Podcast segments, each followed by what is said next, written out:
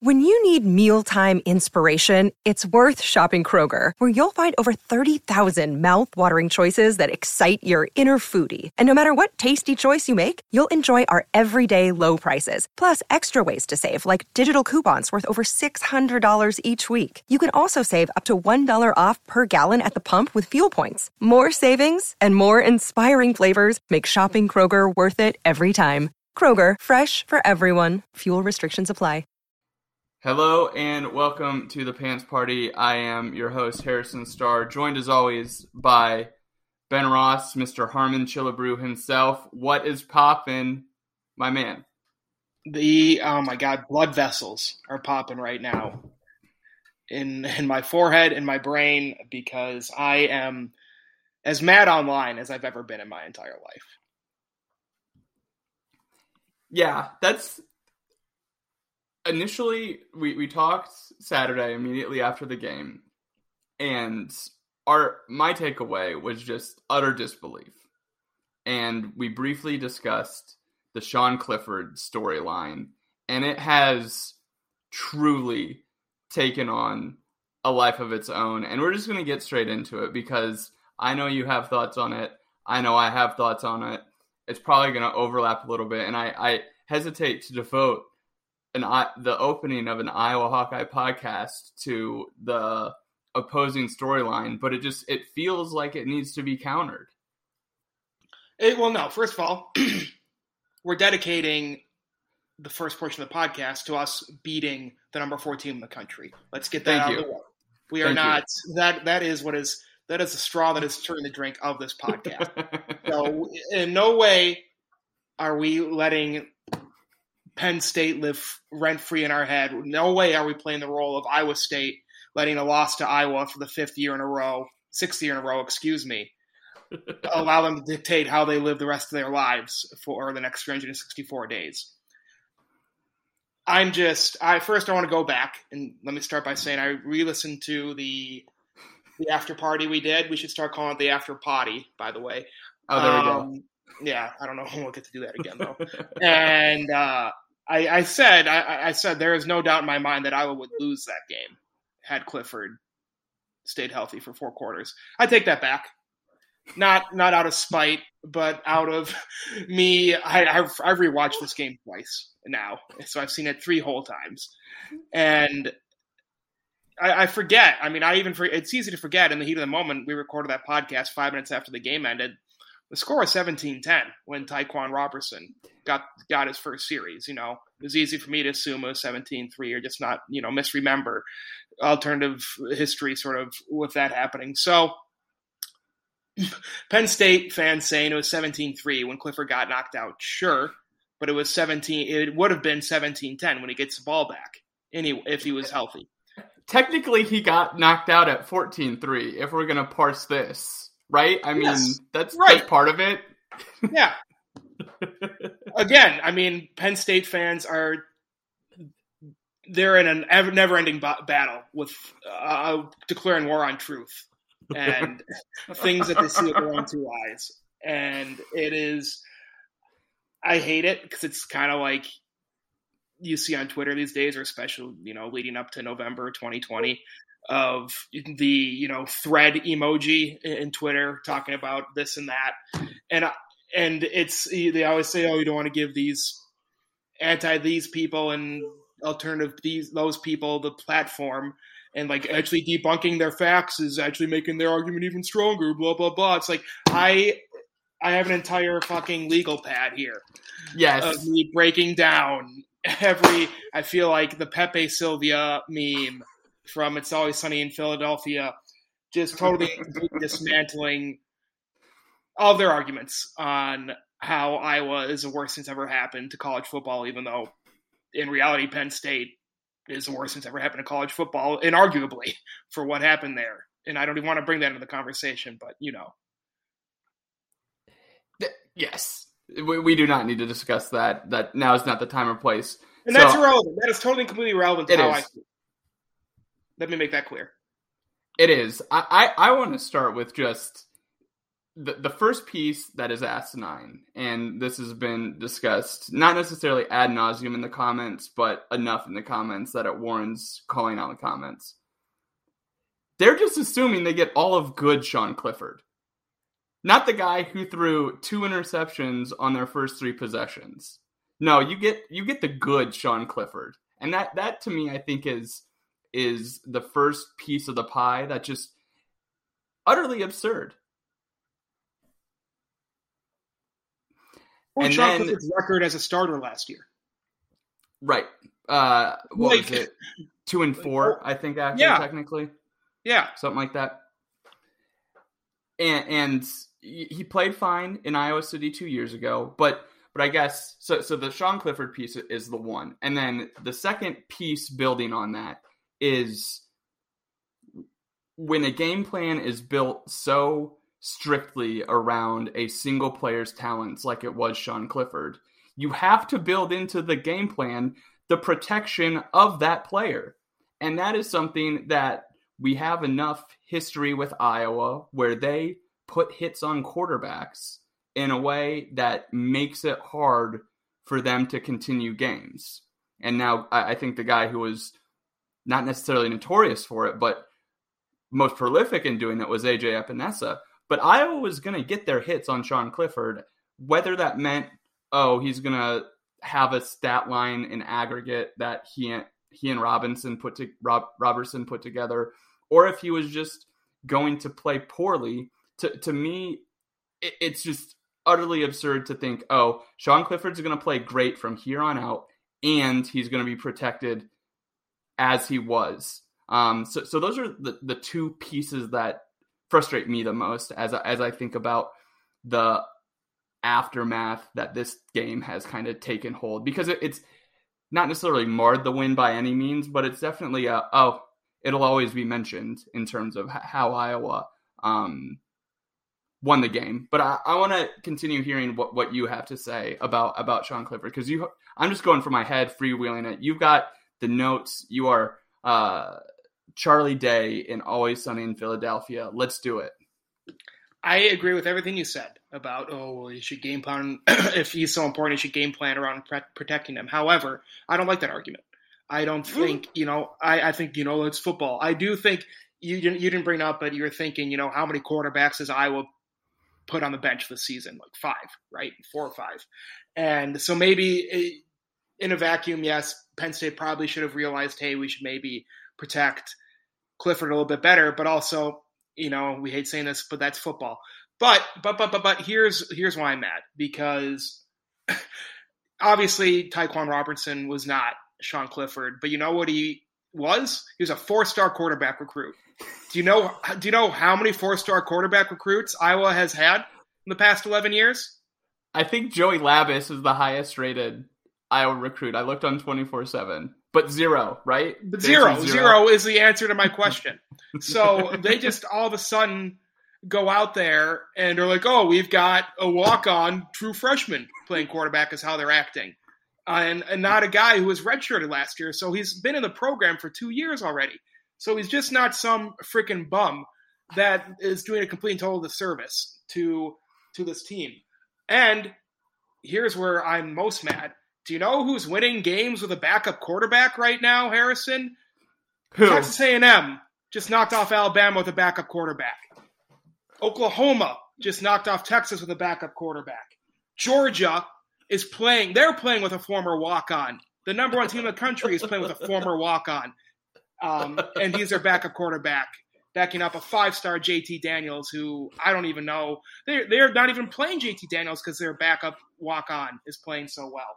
Um, and finally, finally, do you know who's six and zero oh with a backup quarterback right now, Harrison? Kentucky. And do you know who their backup, their current starting quarterback is? Is Penn State's yes. former backup, Will Levis, who transferred. So don't cry me your crocodile tears about backup this and backup that.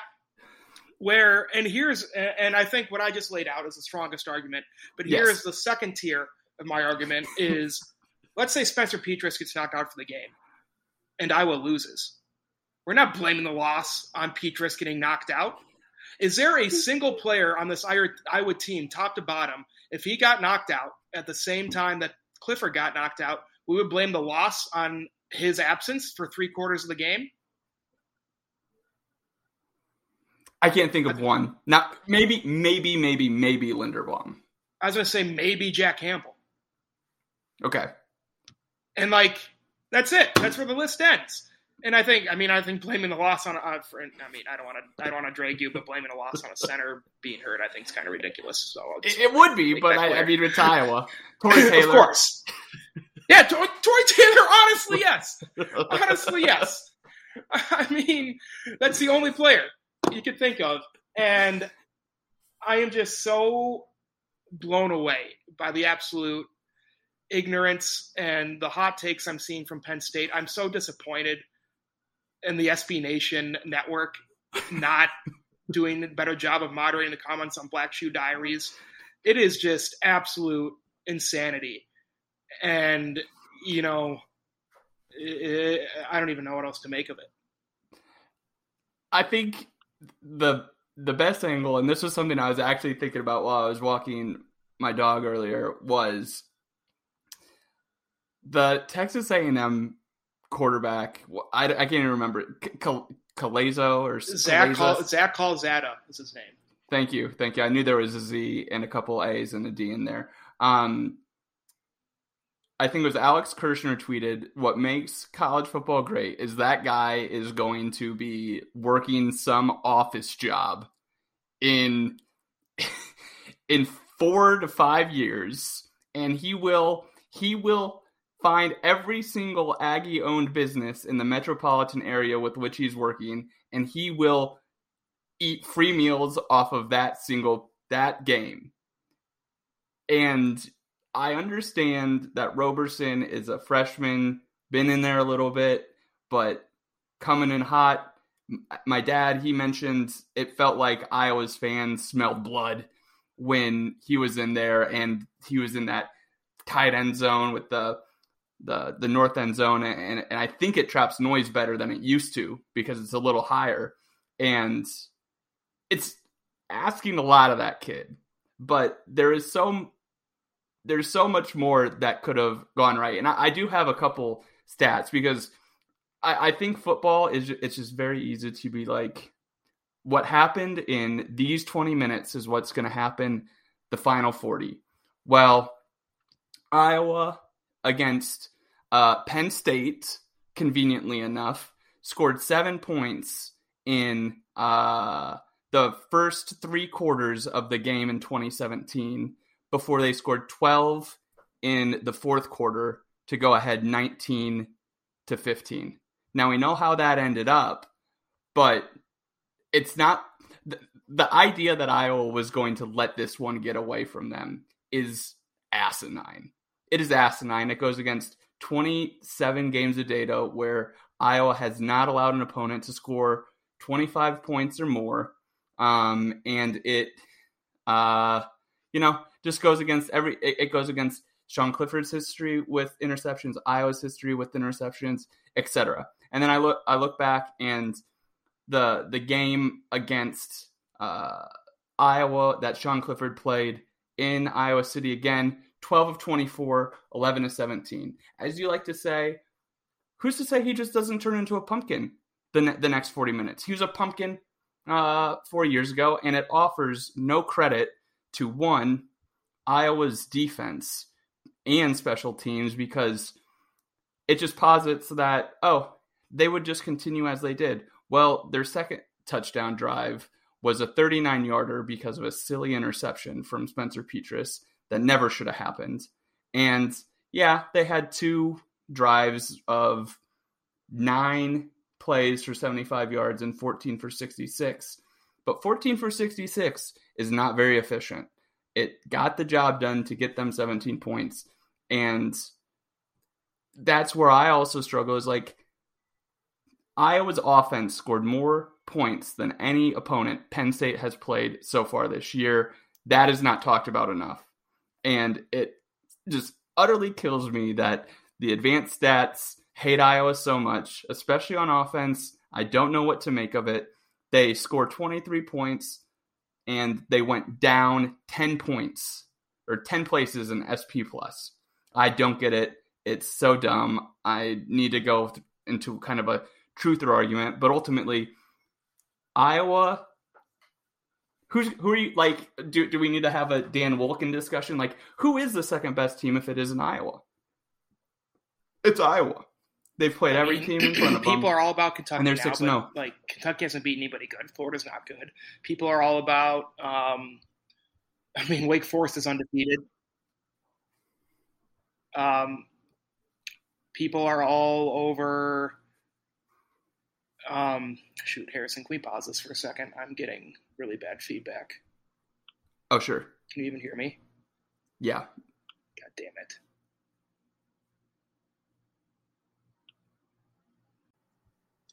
I mean, they people want to put Ohio State back in at number two, even though they even though they lost at home to a bad Oregon team.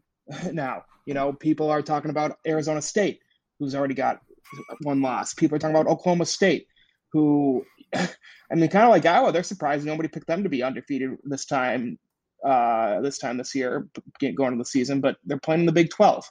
You know, it is, and people want to put Alabama at two. Obviously, you know, they just want to knock them down one for losing to a, a bad, bad B A D bad A and M team it's an A and M team that was on a two-game losing streak, losing to Mississippi State the week before. A horrible Mississippi State team, a Mississippi State team that threw the ball, I think, 80 times against A and still only won by three points.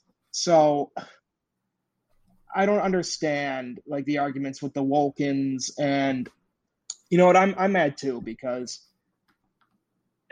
and I'm I, am i am stealing this take from from Patrick Vint um, so I want to, I don't want to plagiarize. I'm not a bad art friend, but he was talking about how, you know, there's always, and this is why I got, I'm into college football. There's this weird subsection or this subsection of college football where it's just like weird college football, you know, that is every day should be Saturday and Spencer Hall and, and his team. And that's bleached in, and that's, you know, same has split zone duo with Alex Kirshner and Richard Johnson and the solid verbal with uh, Dan, uh, Ty Hildenbrand and Dan Rubenstein and they all hate Iowa. They all think I was a fraud. They all don't.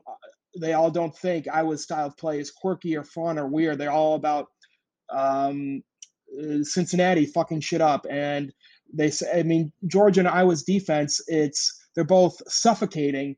But they described it as Iowa sitting on you in a half, half Nelson for 60 minutes, and Georgia is like, uh, you know, a, a dragon coming coming in, breathing fire down upon you. It's like they're still giving up less than you know two point two points of possession, um, or maybe even like maybe even smaller than that. You know, it, it is so frustrating. You know, fucking the solid verbal. Dan picked Maryland as his lock of the week uh, against Iowa two weeks ago, and he picked and he picked Penn State to cover comfortably against Iowa this week. And you know, to to the to to to, to the Shutdown Fullcast credit, they all Ryan Nanni and the rest of the crew poo pooed Spencer Hall when he's trying to say, you know, he he doesn't believe I was real. And his whole argument is, oh, I don't like watching them. Well, guess what? We don't like watching them either. But this is the bed we made, and it is unquestionably good football. And it is just so goddamn frustrating. You know, Stewart Mandel, I think, at, at the Athletic, he had Iowa in the Rose Bowl. He put I think he put Arizona State in the playoff over Iowa today. Like, are you fucking kidding me? Absolutely, and we don't watch the same sport. I feel like I'm talking to Penn State fans. We're not watching the same freaking thing.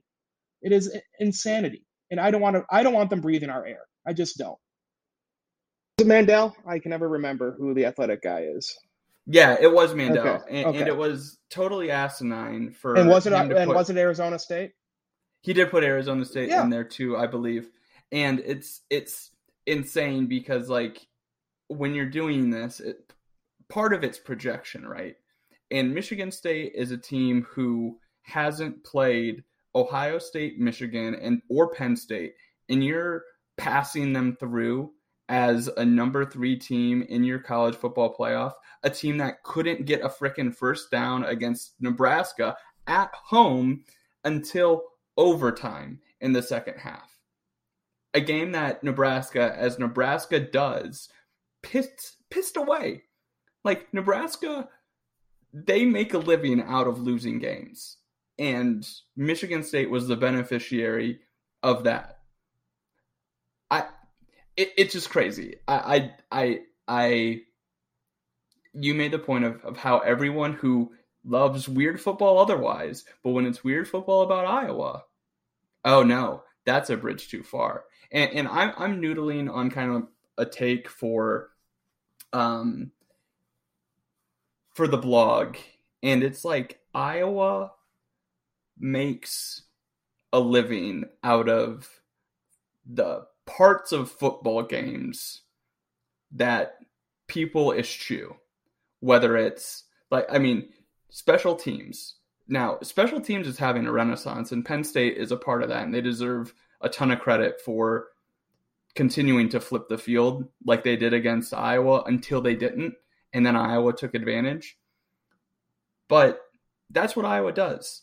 Uh, mentioned my dad talking about how loud it was. He he pointed out to me two or three games ago. Iowa sprints to the goal line on every single kickoff, every single kickoff, and it's incredible to watch because you never know when are they going to actually return a kick.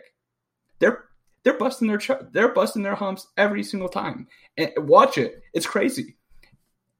And they have starters out there. They they value special teams like a true third leg of the stool. And then you think about the offense, right? This is where I think because Iowa is so unique in how they structure everything around making the defense's job as easy as possible. Because if you make the defense's job as easy as possible, eventually it's going to bear fruit. They, and that's just not pretty. Like, it's just not pretty. It's not pretty to be like, okay, we're fine with Tory Taylor having 40 punts. But do you know what it means when Tory Taylor doesn't punt or when Tory Taylor punts? Iowa's not turning the ball over. Uh, I did the math earlier today. They have five turnovers on 80 possessions. That's one out of 16. That's less than one a game. And it is genuinely incredible that Iowa has built around the the bits of football that people don't like and made a living out of it. And, and I'm kind of holding back like the ultimate take, but it, it just it just blows my mind. And I think what is most frustrating is how none of it's chalked up to scheme, especially offensively.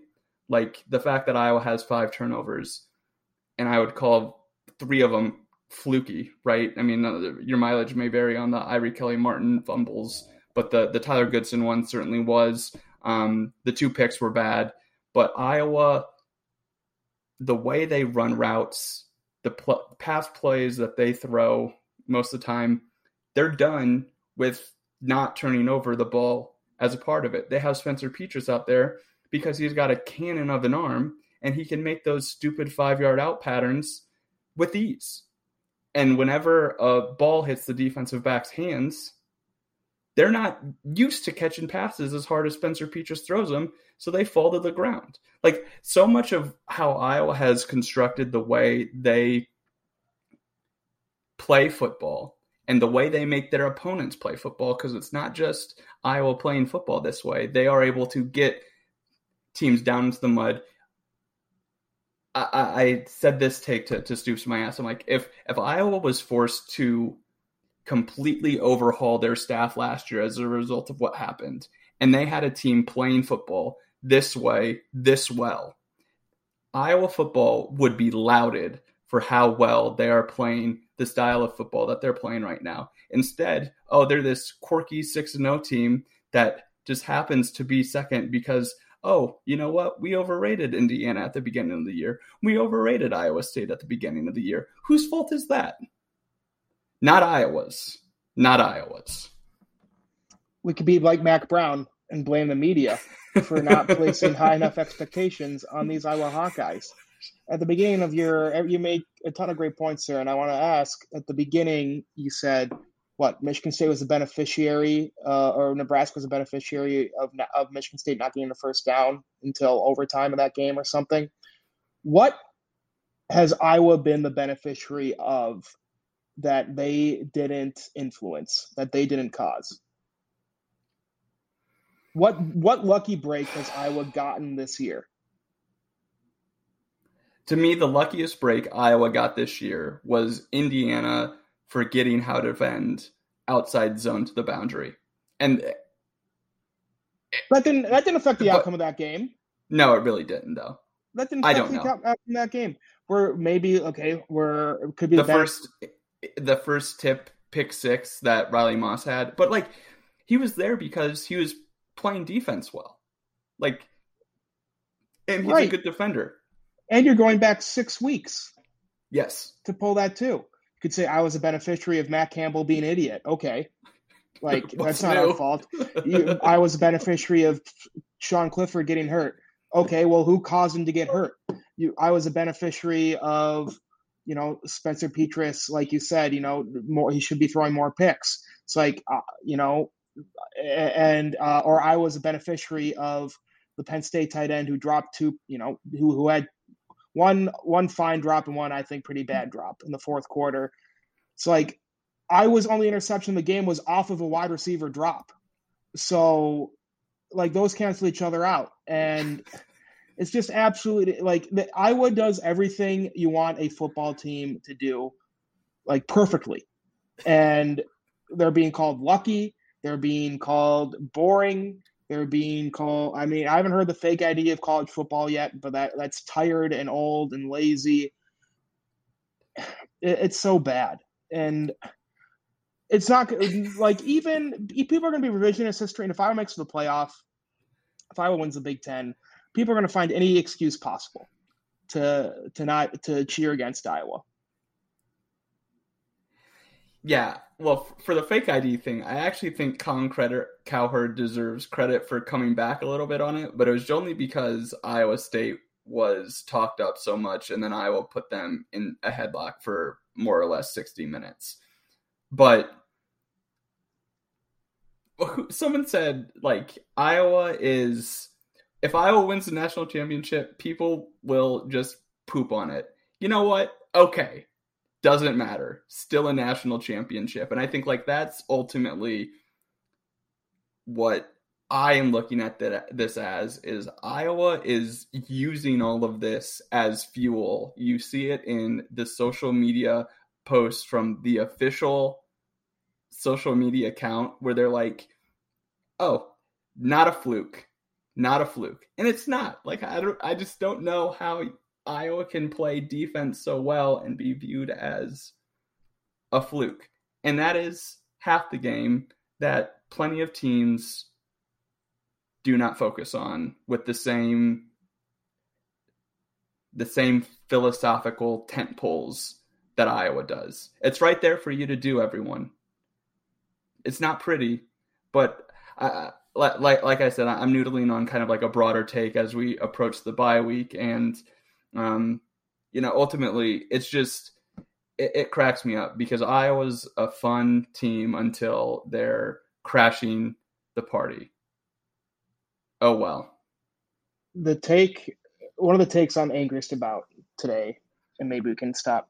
We'll probably keep on talking about the singer, but Chris Fallica, the bear from Game Day, who who I think is beloved up until this week from me, who was who was who was rushing to Dan Wilkins' defense yesterday about his asinine "I would be number two tweet. Today tweeted current strength of schedule for AP top ten, and I was at 34. So that's remaining strength of schedule. Strength of schedule, excuse me. Whereas like Georgia's at 18, Alabama's at 17, Michigan State's at seven, and he cherry picked the stat Iowa at 34 because if it's just overall strength of schedule when the season started, Iowa was number seven.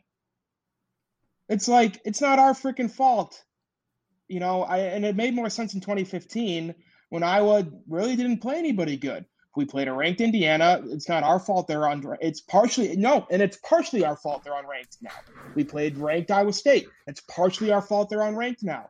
We um, Maryland I mean, should have been ranked for being honest when they when we played them, but and you know now they dropped sixty spots in in in the power rankings because of you know they threw seven interceptions to, or turned the ball over seven times. Penn State is now what did they drop to?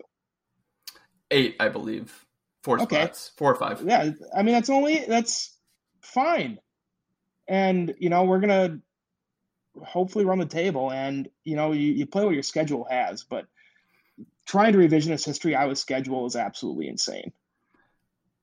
Yeah, you can only play the teams you're scheduled to play when you're scheduled to play them. I believe I said that the very first or second week this year, and it's something I absolutely stand by. It is not.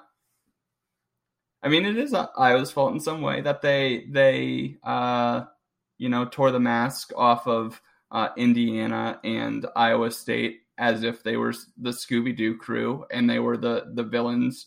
I'll cut you. You're, uh... I I can't remember what they always say at the end. These the meddling episode. kids.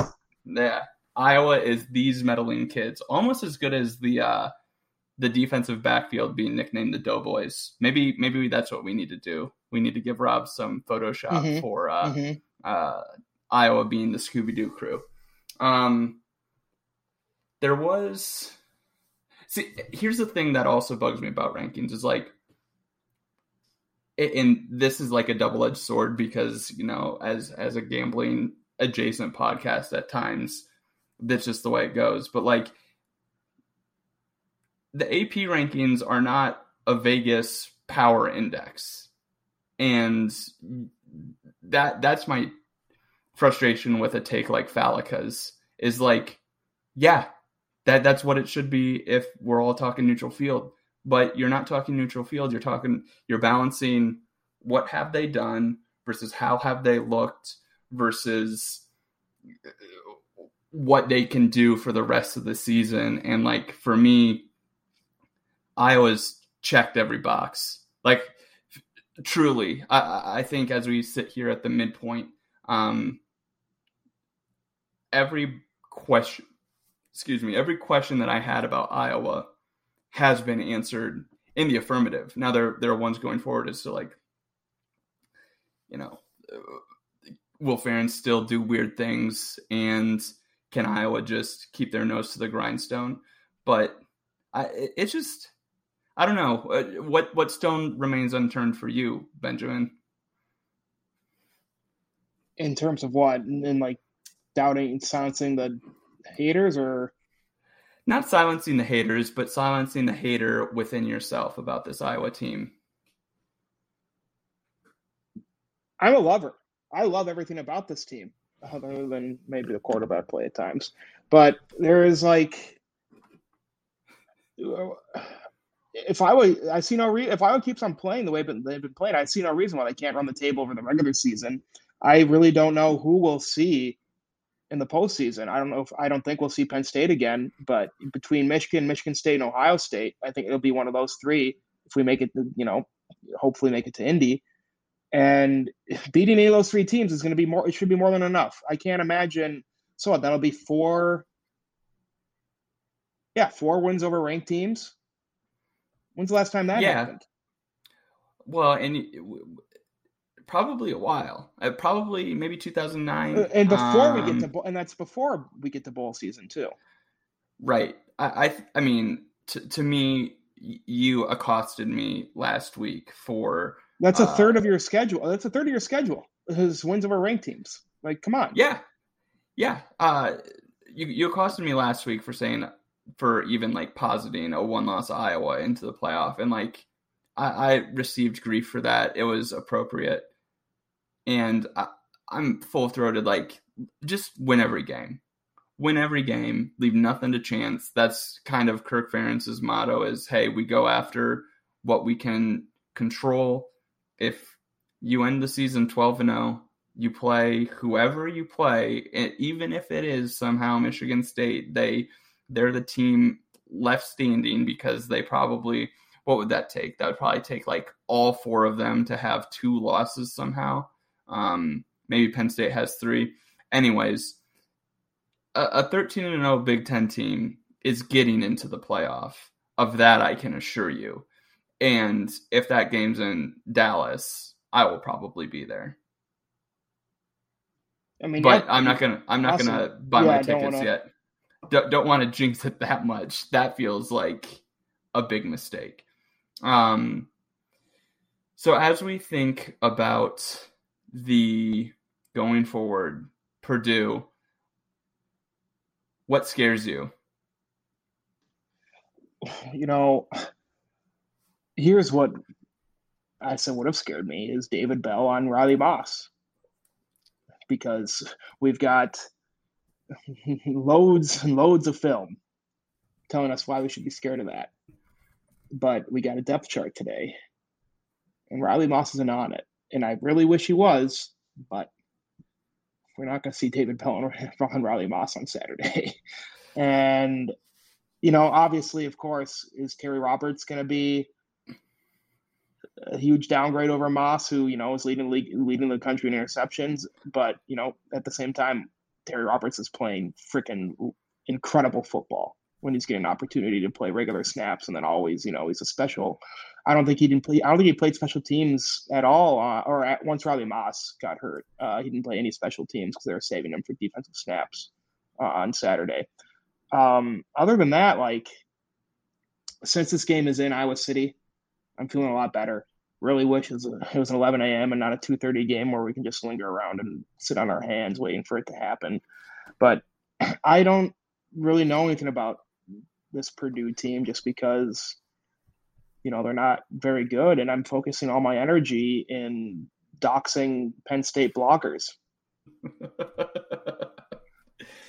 yeah, I mean, I think that I, am in kind of a weird position as an alum of Purdue right. and and an avid non-watcher of Purdue football. I think I watched literally two snaps from the Oregon State game.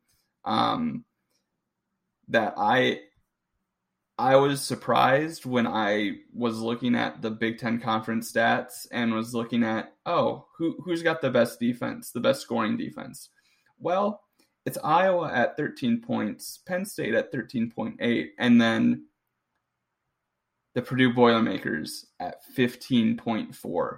So I think twofold. The things that scare me are yes, the the unfortunate trope of Jeff Brohm taking a uh, flamethrower to Iowa's defensive backfield, most notably Riley Moss in 2018. I'm still scarred from that. I can only imagine how Riley Moss feels about it. Hopefully for the better. But I think the defense, which is led by George Karlaftis, right, the defensive end, that to me is probably the most scary proposition because Iowa has really struggled from an offensive line perspective, especially on the outside.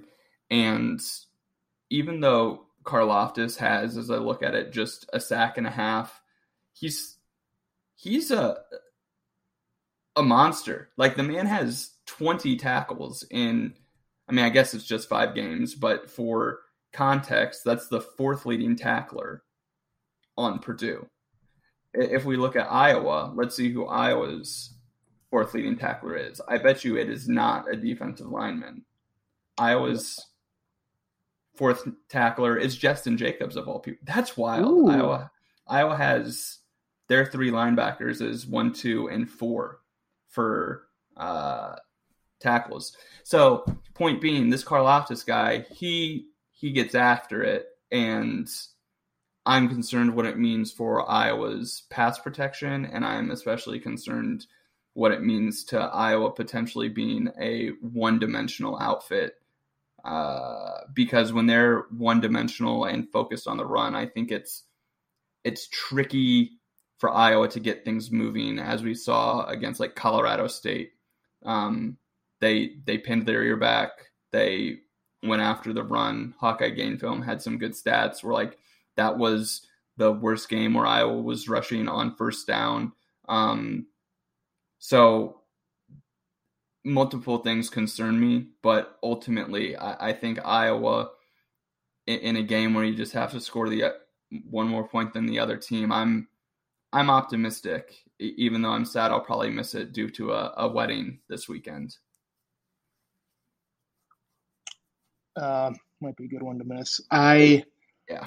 The one one thing not really Penn State somewhat Penn State related in my notes here in my post-it notes from Pepe Sylvia. I just have written in all caps three man rush because I have seen Spencer Petras get sacked by a three man rush at oh, least God. four times this year. Happened at least once against Penn State, maybe twice. And before this year, I'd never seen it happen before in all my years of watching Iowa football. And it is the most frustrating thing to see an Iowa offensive line, five guys lose to three guys on uh, during pivotal downs. Every down's pivotal when you're when you're sending a three man rush and you're getting the quarterback. And I mean, Karlaftis was pretty much the consensus preseason Big Ten Defensive Player of the Year, as far as I remember. I'm pretty sure I picked him to be DPOY, and I mean, it would really stink to see a defensive lineman be the reason why Iowa loses this game for the third time in four years. yeah. Yeah. It, no. The fourth time in five years, I think. Because I was only I was only one in 2019. They lost in 2020, 2018, and 2017. Yeah, you're right. I was so I was right. Three time in four years. Oh yeah, so it would be four times yeah. in five years. Uh, yeah, so oh, we were both, just, both right. So as we as we have um some I, I guess I, I don't know how much more to talk about the Purdue game other than I, I think I'm appropriately scared for it. Because what else is there to be other than appropriately scared? I mean, yeah, I'm scared for everything rest of the year. I'm scared, gonna scared of Northwestern, even though Northwestern is as bad as they've been. We've always struggled against them. Wisconsin, they still looked really stinky against Illinois, but it's still freaking Wisconsin. Minnesota, they're falling apart. I think their backup running back is up for the season now too. Yep. Carr, yeah, so they're kind of falling apart. And then Nebraska, I, I wrote today. I don't want to see Nebraska when they're facing bowl eligibility. Oh, bowl eligibility last game of the year. Again, what we it's, oh, running, yeah. it's a running joke that Adrian Martinez won't be the quarterback by then, but because of injury, not because of play. But it's still nothing's nothing's given in the sport, and you don't don't count your chickens. No, that that that's absolutely the case. Nothing nothing's a given at all. You, you mentioned our preseason predictions, and there there are some funny ones, and, and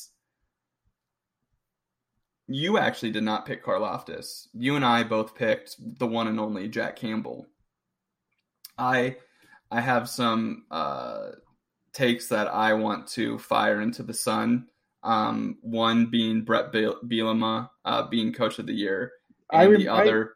I, I, tried to talk you off that ledge so many I, times I, too. I I was down bad for him for seven games, and he's he's just I, can't stop. I can't stop. I'm just chasing my fake money on my accounts, just throwing it after Brett Bielema. Please win this, Brett. I know you can do it. You have it in you. And it's like I'm like a father rooting for his son who can't freaking hit a baseball off of the tee. Uh, maybe it's not his sport, but but maybe it's not his year. Also, the other other one I want to fire into the sun is uh, Jalen Berger, offensive player of the year from from Wisconsin, and I think that that that is an incredibly just an all time bad take an all-time bad prediction. I was I thought Wisconsin was going to bounce back. Um, they have yet to bounce back. I think the only way that that could be have been a more absurd prediction is if I had predicted Graham Mertz to be the offensive player of the year. Jalen Berger, who was let go from the Wisconsin football team, it should be mentioned. I, I can't believe how bad it was. And he wasn't even wasn't even their starter day one, was he? I I didn't believe in Chez. Fair. Who did I pick for offensive player?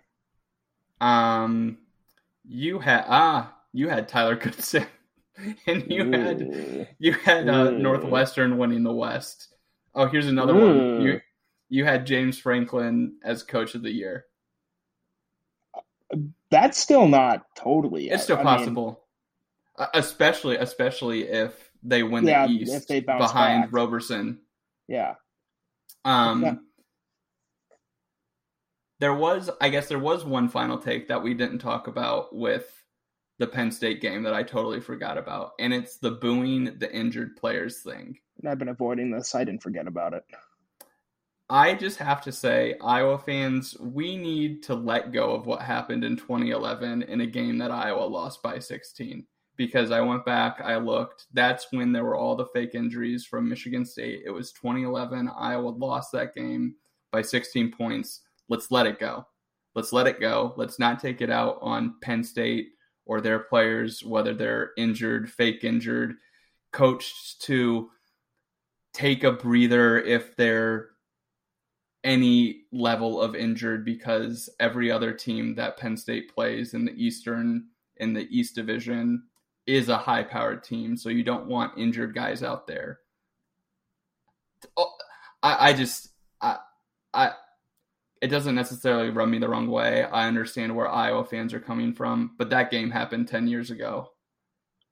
I have a totally different take. I Ooh because I had forgotten about 2011. I was a good fan. I I didn't remember. I didn't remember that that you know I knew D'Antonio did that, but it, I didn't think about that at all. I'm saying from the perspective one, of course they're going to boo opposing players, like no matter uh, uh, for any excuse possible. so that that's my first one. Two, that was like a four and a half hour game. So when you go you go kickoff, or if you go score, commercial, kickoff, commercial, run three plays, then back to commercial for an injured player, that stinks. Like, so I'm booing uh, uh, from that perspective of oh, let's yeah. get this freaking show on the road. Like, holy hell. And then it happened, what, five times? Five players got hurt. And I mean, Penn State's defense, I think only three returned. I mean, excuse me, only two returned of the. I, I, thought it. Yeah, I thought it happened like closer to seven times. Oh my god! And and there were. I mean, I think Penn State, I think three guys got hurt or went out for the game. Yeah, but there, but I think it was, I think it was like one the blogger, and this was why I hated myself for getting onto Black Shoe Diaries earlier today. He broke it down. He had five injuries. Three of them were legit, right? Then two of them were ones where the player had been dinged up. And how are Iowa fans supposed to know if yeah, they go exactly? Oh yeah, we're, we're paying really close they, attention to your injury they get report. Like the, yeah, they get the nice little shoulder rub. They feel better. They're in two plays later. I I get Iowa fans in that respect, and I, I think there were two more that went unmentioned conveniently. And I think as we open the podcast, as we'll close it potentially, you know, uh, Penn State fans just fighting the truth, and, maybe I'm fighting the truth because I'm misremembering. But I, I don't care about going back through and finding it out. And they also all all of them happened after a big first down. They all, all which Iowa was really hard to come by, and I realize I get I'm on their team. It's like, oh yeah, we're really trying to slow down the up tempo Iowa offense. I'm kind of with you on that, but it doesn't matter. Like you still have to concede that there's a lot of momentum involved in the sport of football. And when you're stopping a team like Iowa after the the one chunk play they're allowed per quarter, then yeah, we're gonna freaking boo you. Sorry. Uh and like, I, I like and also your... don't don't pretend like you wouldn't be doing the exact same thing. You're telling me 120,000. Fa- no, I'm I'm saying Penn State fans. Oh you're yeah. Telling, you're telling me 100,000 fans in Beaver Stadium wouldn't be booing that if that happened to them. And I'm on team freaking LeVar Woods here. He's backing up his players. He's doing he's doing the thing that his players can't do. That's what a coach should be doing. I, am trying to think like it's hilarious that it was LeVar Woods, who I think is maybe as straight and narrow as anybody on this Iowa football staff. The one pretending he like got shot on the sideline. If it were Brian, I'd be roasting him. That's all I have to say. So credit to LeVar Woods for having such great uh I don't know, for me having such great capital in LeVar Woods that he can get away with incredibly ridiculous behavior on the sideline. Love it. I mean, I'm a huge fan. Give me more. Well, Ben, we, we made it through this one's a little shorter because one we had the the after party slash after potty right right away, mm-hmm. but also we we really battled through some uh, crappy internet. So sorry, Matt Cable, for having to yeah, uh, you're really earning together. your paycheck this week. stitch together some hor- horrible work, but uh, you know, uh, give us a follow. HD underscore star at Twitter. Uh, Renboss twenty three uh, for my co-host. Any closing closing thoughts? Um, Penn State fans and even some Iowa fans are like, "Oh, I really hope we see you in the championship game, get another chance." No, fuck that. I don't want to watch that game again. I want to see anybody else from the East. yeah, I was talking to my dad. I'm like, I, I think I want to see Penn State again because I think Iowa can beat Penn State again. And this was before the game. Oh, and I regret having that opinion. Anybody but Penn State, I think. Just because, you know, variety is the spice of life, and Indianapolis needs plenty of spice to go with uh, uh, St. Elmo's shrimp cocktail, a dish I still don't understand for how popular it is because there is land, landlocked Indiana. landlocked Indiana, unless you're counting that little corner of uh, the Indiana Dunes. I don't. Oh, yeah, no, I don't. I, I live near the Indiana Dunes, and I definitely don't. so there it is, the pants party. I'll talk to you later, Ben. Goodbye.